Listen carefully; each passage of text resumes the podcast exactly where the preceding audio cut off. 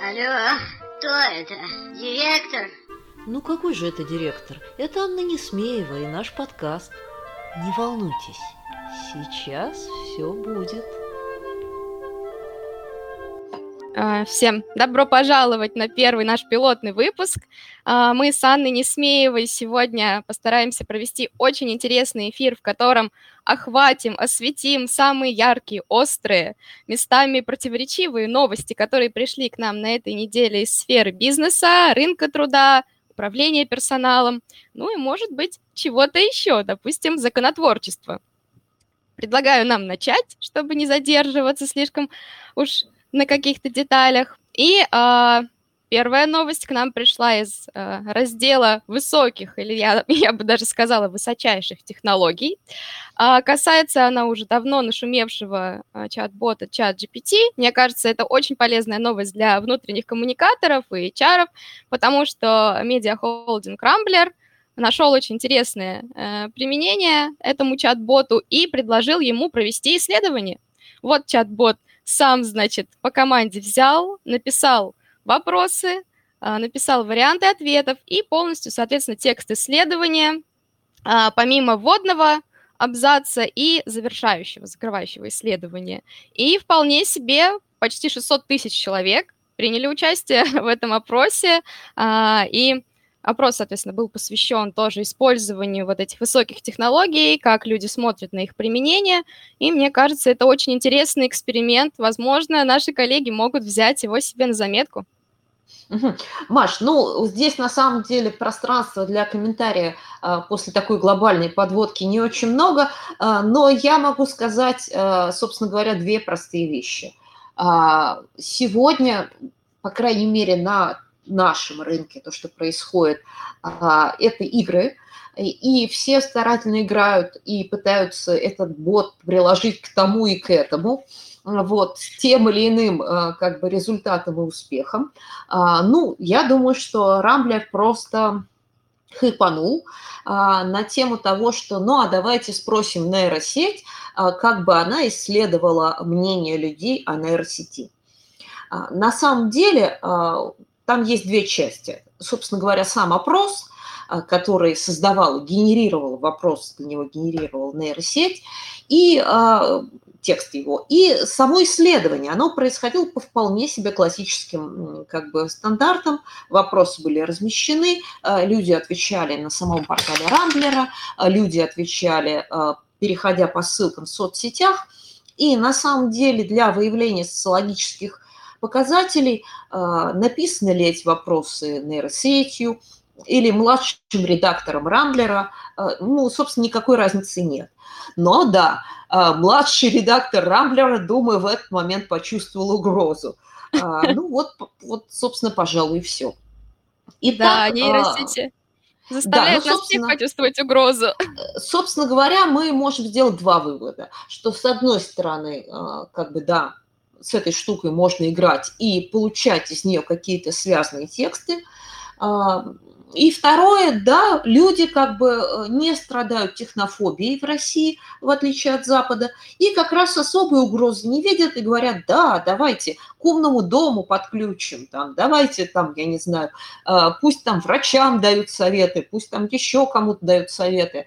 А, то есть у нас люди в целом относятся к этому позитивно. И социологи отмечали, что как раз э, российские э, пользователи интернета э, скорее относятся к технооптимистам, а не к техно... То есть не страдают технофобией. Ну, поживем увидим, как это будем использовать. Ну и да, друзья мои, мы помним, что зарегистрировать ее и начать пользоваться ей хотя бы в тестовом режиме а, вы а, можете только с иностранной почты, с иностранного мобильного номера и оплатив эту историю иностранной а, платежной картой. Если вы готовы, то welcome, делитесь результатами. Я думаю, что будет любопытно узнать, как вы это используете.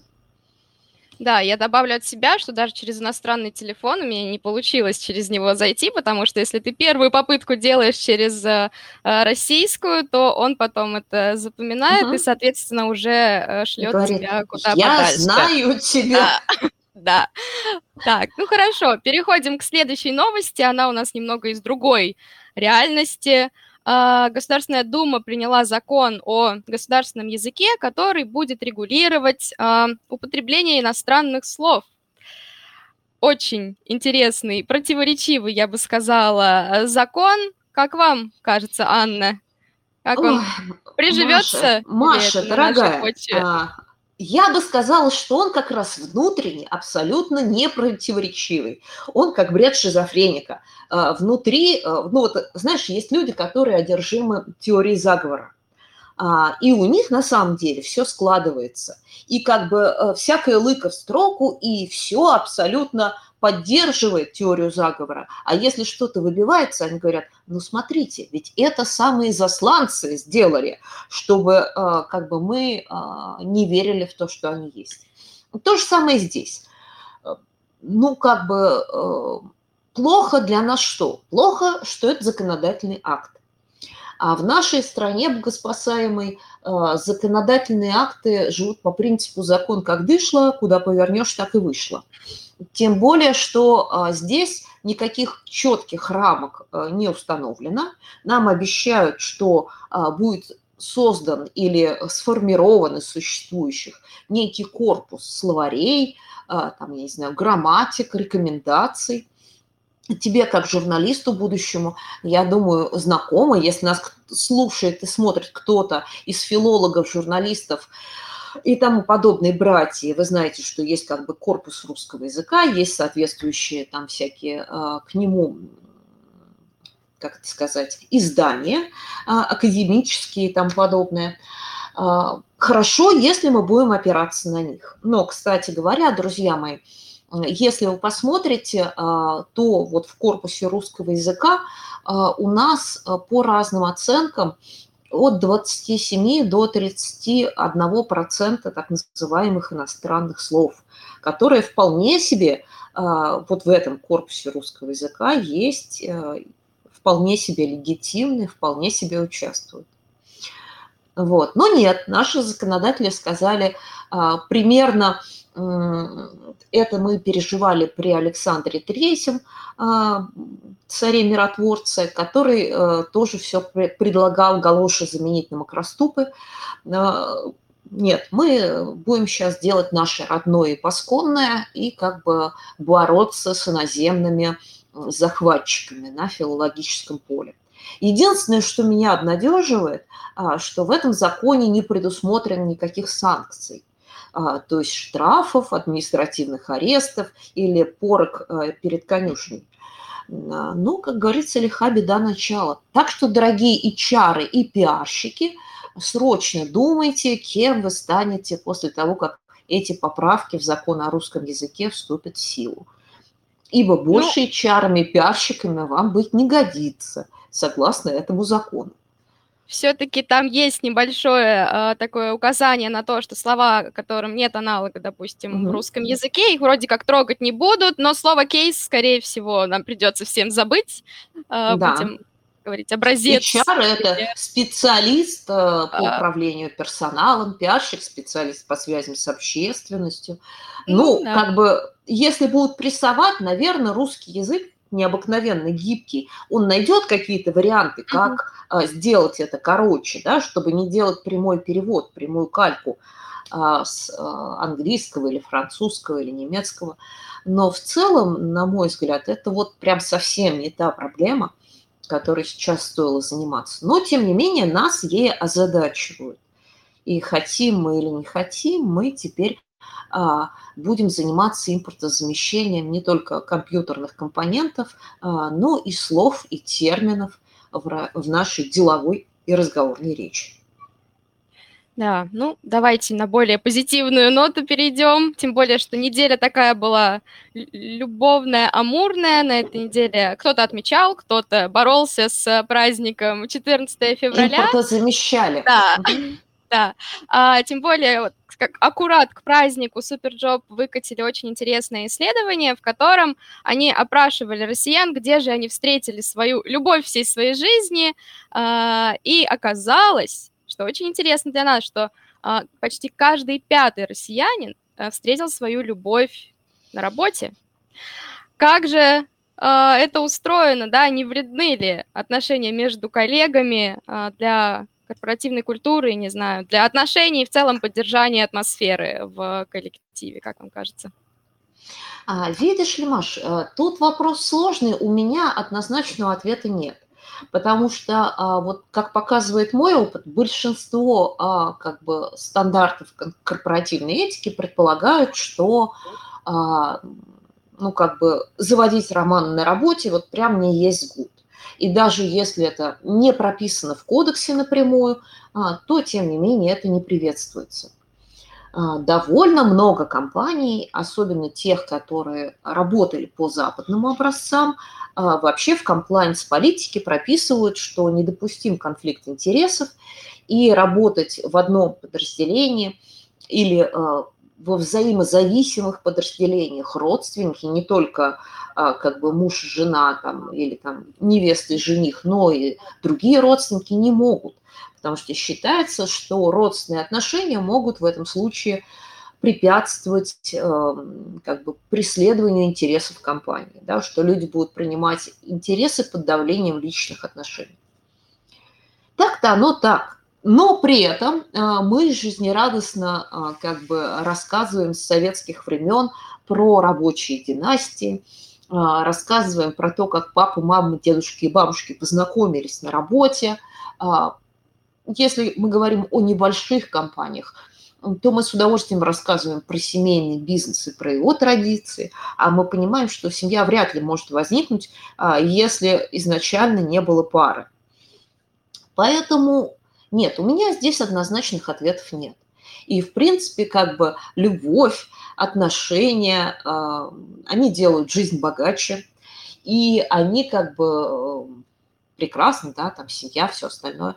Но, друзья мои, а что вы будете делать, если это не любовь всей вашей жизни? А если это не что-то, что закончится словами «они жили долго и счастливо и умерли в один день»?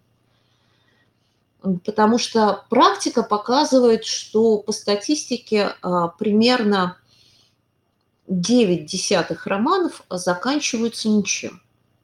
Ну, вряд ли там вы в 9 случаях из 10 будете выходить замуж, потом разводиться, потом снова выходить замуж. А, то есть э, там 80-90% романов браком не заканчивается. А вам потом с этими людьми работать. Поэтому нет, у меня здесь однозначного ответа нет. Ну, а на тему того, где люди встречают свою половинку, мне кажется, ничего удивительного в этом нет. А, если мы проводим три четверти светлого времени суток mm-hmm. на работе, а, то где же нам еще встречать нашу половинку? Но удаленка дает надежду. Да, Наш... получается, люди, люди на удаленке. Ничего, я вроде бы уже нашла.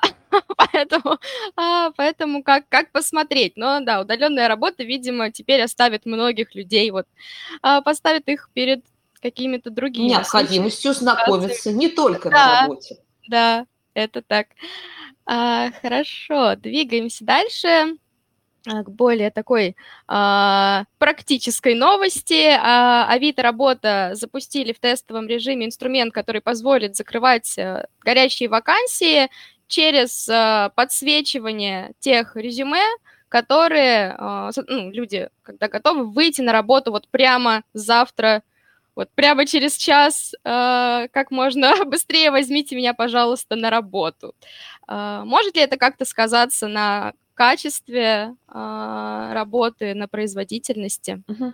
ну, не думаю, что это э, говорит о качестве или о производительности, но на самом деле это классная новость, потому что она показывает э, очень интересный тренд. Во-первых, а, продолжает разрушаться монополия HeadHunter. А, и да, если какие-то люди там по старинке размещают вакансии или резюме на HeadHunter и больше ничего не делают, ну еще знакомым звонят, то, друзья мои, как бы это давно уже не так. И особенно если речь идет о массовых позициях, о массовом подборе или о попытке найти, скажем так, работу э, не на совсем стандартных условиях, а, или работу подчасовую, или работу, а, там, я не знаю, сменную, рядом со своим домом. Все это сегодня вы можете делать через сервис Авито. Это не продукт placement, Авито нам ничего не платит, но ребята разработали классную бизнес-модель. Они увидели, что в свое время там начали искать сотрудников компании, а, потому что это сервис частных объявлений, где тусуется огромное количество людей четко стратифицированных по регионам, и они точно 100% активные пользователи. И да, в прошлом году они этот сервис запустили, он пошел, а, его покусывали со всех сторон, говорили фу-фу-фу, да, не специалисты, да откуда, да что, да как, а тем не менее там куча компаний типа ритейла – а, и тому подобных там, производственных э, компаний, курьерских, вот так вот закрывают там вакансии. Ну а теперь а, еще появилась и опция вот на этом сервисе а, показать, что ты ищешь работу срочно, а работодателю быстро найти кого-то, чтобы закрыть дыру. Вот завтра нужно, чтобы у вас кассир заболел. Да, вот у вас небольшой магазин или там большой магазин, и нет на подмену никого. И да, вы можете взять человека на завтра. Хороший это будет человек, плохой это будет человек. А в данном случае э, не имеет никакого значения, потому что гораздо важнее, что вы можете его взять завтра, и он завтра вот здесь сядет. Да, друзья мои, я считаю, что это прям вот э, развитие тренда, и ребята прям сильно молодцы. 5 баллов. Ну, посмотрим. Может быть, они со временем выкатят какую-то интересную статистику, как у них угу. идет, значит, и тут отношения складываются у таких вот... Э, э, получается ли матч тиндеровский такой своеобразный? А, ну, не будем далеко уходить от э, этой темы и обратимся к исследованию как раз-таки Headhunter, чтобы нас не заподозрили в продукт плейсменте Авито работы. Они как раз выкатили очень интересное исследование а, рынка труда, в, в рамках которого выяснилось, что 40% россиян очень часто меняют работу и не задерживаются на одном месте больше года, прям вот э, какое-то огромное количество людей, да, и там э, чуть больше 20% россиян э, меняют работу раз в три года. Угу. Вот ну, на, на самом деле, а, тут ведь опять же история, а, имеющая две трактовки. Стакан наполовину полон или стакан наполовину пуст. А, я всегда ратую за то, что он наполовину полон. Это просто реальное отражение проектной занятости и появление более гибкого рынка труда. Вообще надо признавать, что в России до, там, скажем, 2019 года рынок труда был крайне негибкий. А, то есть э, мы э, все действовали по принципу, где родился, там сгодился. И как бы переезд в другой регион, а, решительная смена профессии, а, переход в какой-то другой сегмент рынка, все это воспринималось э, как нечто из ряда вон выходящее. Первый удар поэтому нанесла пандемия – с удаленкой, второй а, релокация и вот все истории, связанные а, с тем, что происходит в 2022-2023 году. И да, надо признать, что рынок труда уже прежним не будет. А, если у вас остались какие-то иллюзии, что вы будете с кем-то жить долго, счастливо и умрете в один день в одной компании, то нет, забудьте об этом. Поэтому я бы скорее говорила, что это не летуны, как их назвали мои родители, а скорее люди, э, связанные либо с проектной занятостью, либо с частичной занятостью, а, либо студенты, да, потому что как бы, как правило, именно эти категории э, в течение года э, делают какой-то контракт, делают какой-то проект и переходят на следующее место или идут учиться. Надеюсь, что ты, Маша, так не поступишь. Кто знает, но знаете уж, жизнь она такая непредсказуемая. Так, так, так, начались, начались отмазки. Нет, ну, конечно.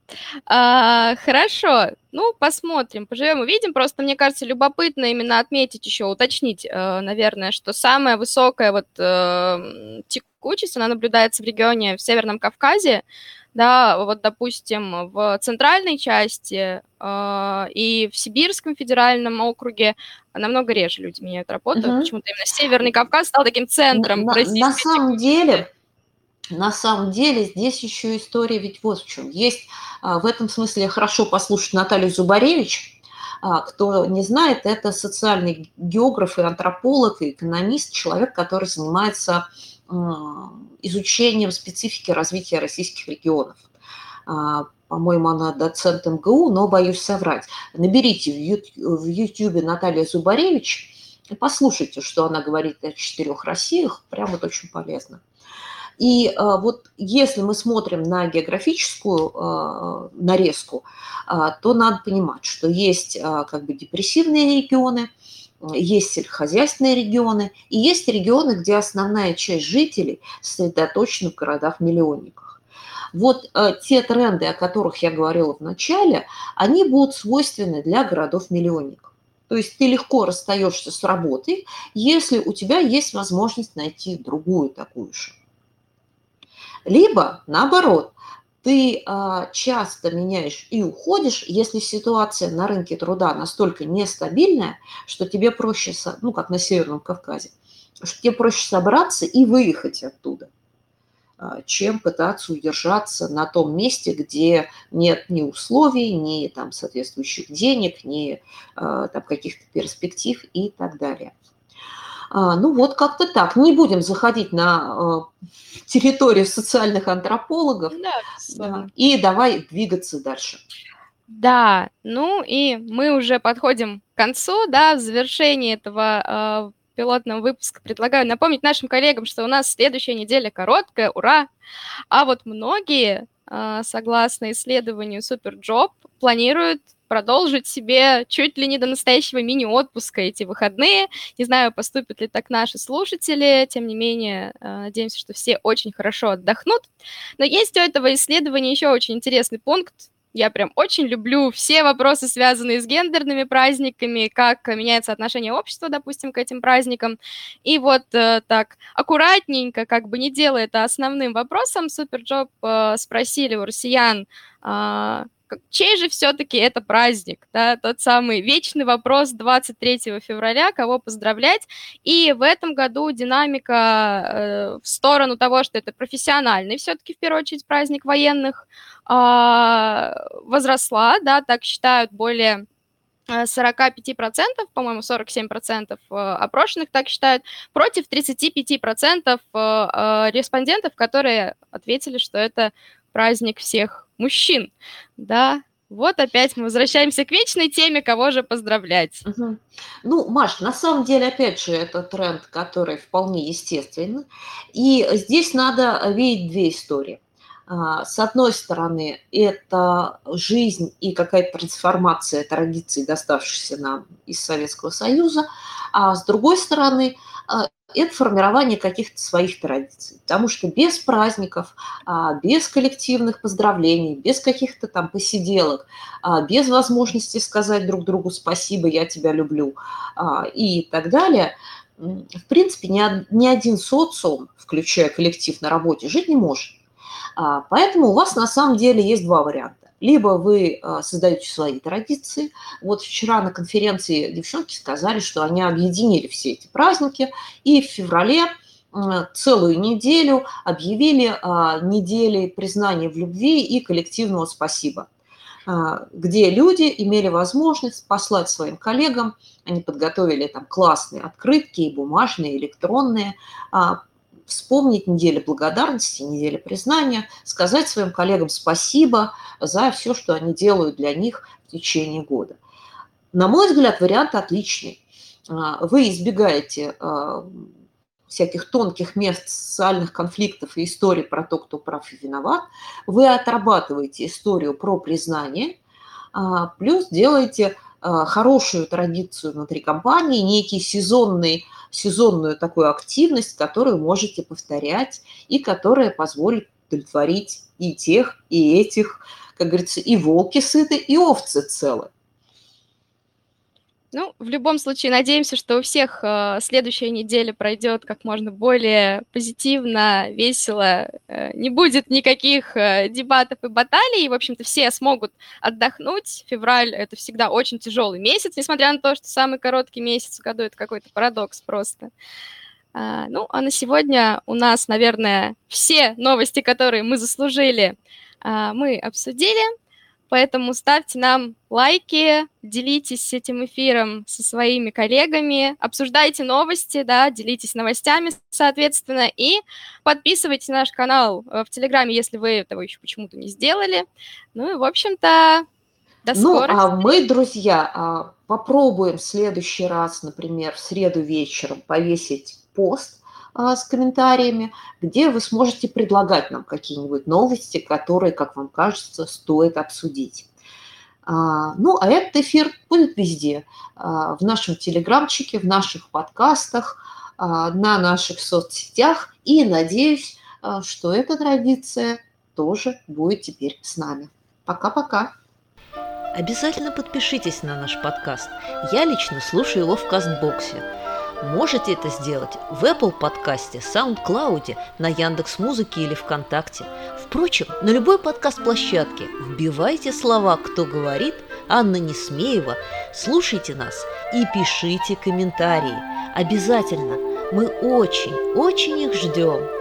А я прощаюсь с вами до следующей недели.